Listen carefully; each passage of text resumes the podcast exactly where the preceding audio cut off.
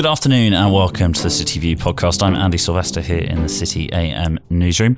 In a minute, I'll be joined by our economics and markets correspondent Jack Barnett to sort through the rate rise speculation ahead of this Thursday's meeting of the Monetary Policy Committee. But for now, it's the headlines in the city. And it appears 2022 will be the year of the activists, with interest in Vodafone this weekend to add to a long corporate list that already includes Aviva, BT and Unilever. Vodafone are reportedly looking to shore up their position against any unwanted attention. Those reports enough to send the stock up this morning. In truth, UK-listed firms are prime for activist interest. After all, they remain broadly undervalued, and too many of them, frankly, look a little flabby. A little scrutiny might be a good thing for some of them. Elsewhere, there's good news in the city with the new Broadgate quarter development near Liverpool Street now at 99% occupancy. It's a welcome reminder that the city isn't dead quite yet.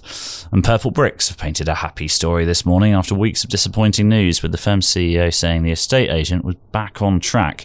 In truth, we'll have to wait a little while to see if he's telling the truth. Tata Motors, the owner of Jaguar Land Rover, reported a loss on the year driven by pandemic-related sales falls and not helped by chip shortages. Dolce & Gabbana announced they're ditching fur, and there may even be relief on the way for publishers, with the government plan reportedly in the works to work out a functional revenue-sharing arrangement for content producers, rather than seeing all the value of content produced in newsrooms just like this one lost to Google and Facebook's digital ads market.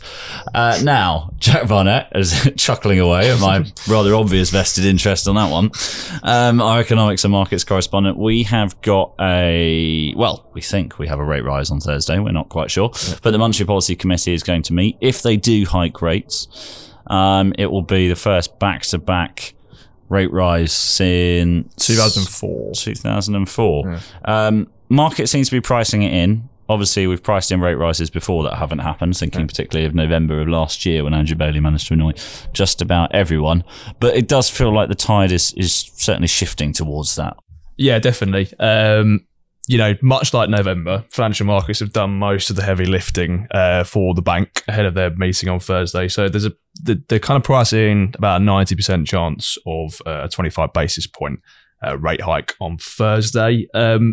Some are even pricing, it's kind of looking forward beyond Thursday into the rest of the year. About a third of the market is pricing in 5 rate hikes this year, which would take borrowing costs to 1.5% by the end of the year. I don't think they've been that high since January 2009. So could be a year of records. But I think there's a bit of an explainer here, and it goes back to the reasons why so many people were annoyed in November when they didn't hike rates, is that if you raise interest rates into a high yielding environment where government bond yields are increasing, you've already got interest rates where you want them to be, so you don't need. There's not so much of a shock to the financial system.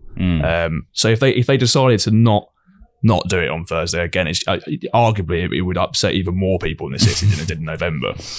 We will see. I mean, 5 rate rises is a lot. I mean, there are other implications beyond, purely the spending versus save argument, not least in the Treasury, who'll be looking at their balance sheet and the cost of servicing the UK's rather sizable borrowing mountain.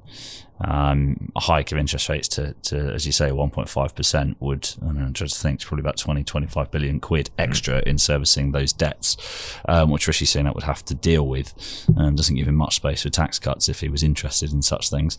But when you've been talking to a lot of economists the last few weeks,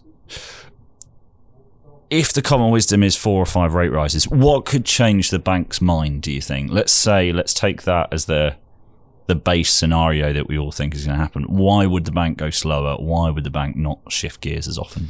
I think it's the big thing that most people are pointing towards now, and they're right to do so, is this cost of living crunch. And the impacts of that on people's spending over the next year or so. Now, if people start to pull back on spending over the course of 2022, that has quite severe implications for growth in the UK, which again, which we said before, is very, very heavily reliant on Brits going out to pubs, restaurants, spending all this money.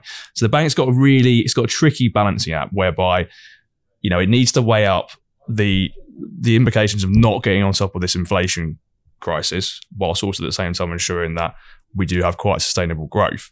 I think the thing to note now is that the bank, and not just the Bank of England, kind of across rich countries now is that there's been quite a sharp policy pivot towards targeting inflation, getting inflation back down to target. You obviously had Jerome Powell last week saying that, you know, it is time to remove ultra stimulative policy for the US economy. So I think, you know, the main headwind towards the bank not embarking on this big rate hike cycle over the course of the next year is quite a sharp drop in spending. But you know, if it seems very much now that the wind is blowing towards targeting inflation and getting on top of that, and, you know, to hell with growth.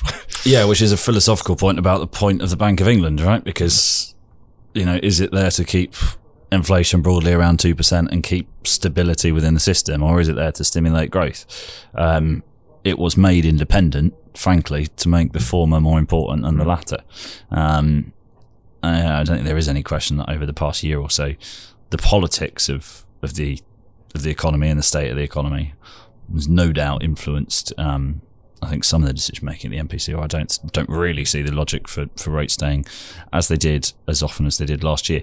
Remind us quickly, before you shoot back to your desk to file all our copy for tomorrow, US rate rise, we think in March. Has anything more kind of come out of the Fed decision-making last week? Anybody poring over the minutes, or is it very much...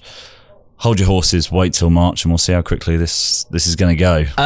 Well, there was quite an interesting... the FT actually had a piece today speaking to quite a senior policymaker at the Fed, saying that, again, just reinforcing the fact that rate hikes are very much on their way over the course of the next year. Couple of notes out over the weekend from Goldman, notably, who have now... they penciled in another rate hike from the Fed. They've now got it at 5 over next year. And then Bank of America, a little bit more punchy. They've got 7 rate hikes over the course of the next year, which I imagine will be sending some investors in Wall Street quite frit. Yeah. Well, lots to report on and lots to write about over the next year, I think. I don't think we'll be... certainly the last time we talk about interest rates and inflation on this programme. In the UK, of course, one last thing before we do go, keeping you here for just a minute, is there's some more information about energy price cap as people start looking down the road. Obviously, we know in April that it will go up from where it is now, about $12.50 to somewhere in the region of $18.50, £1,900 a year. Big hit to people's pockets. Now looking like, according to most forecasters, it'll go up again in October, and that's only going to put further pressure on inflation. Yeah, and that's the, you know, it's just feeding into this narrative that inflation is not transitory. It's going to be something which is going to spike for quite a while. Yeah, I think that's very true. Jack, let's leave it there. That's all from us at CityView Podcast as we kick off the week. What is sure to be a newsworthy one. We'll be back tomorrow. See you soon.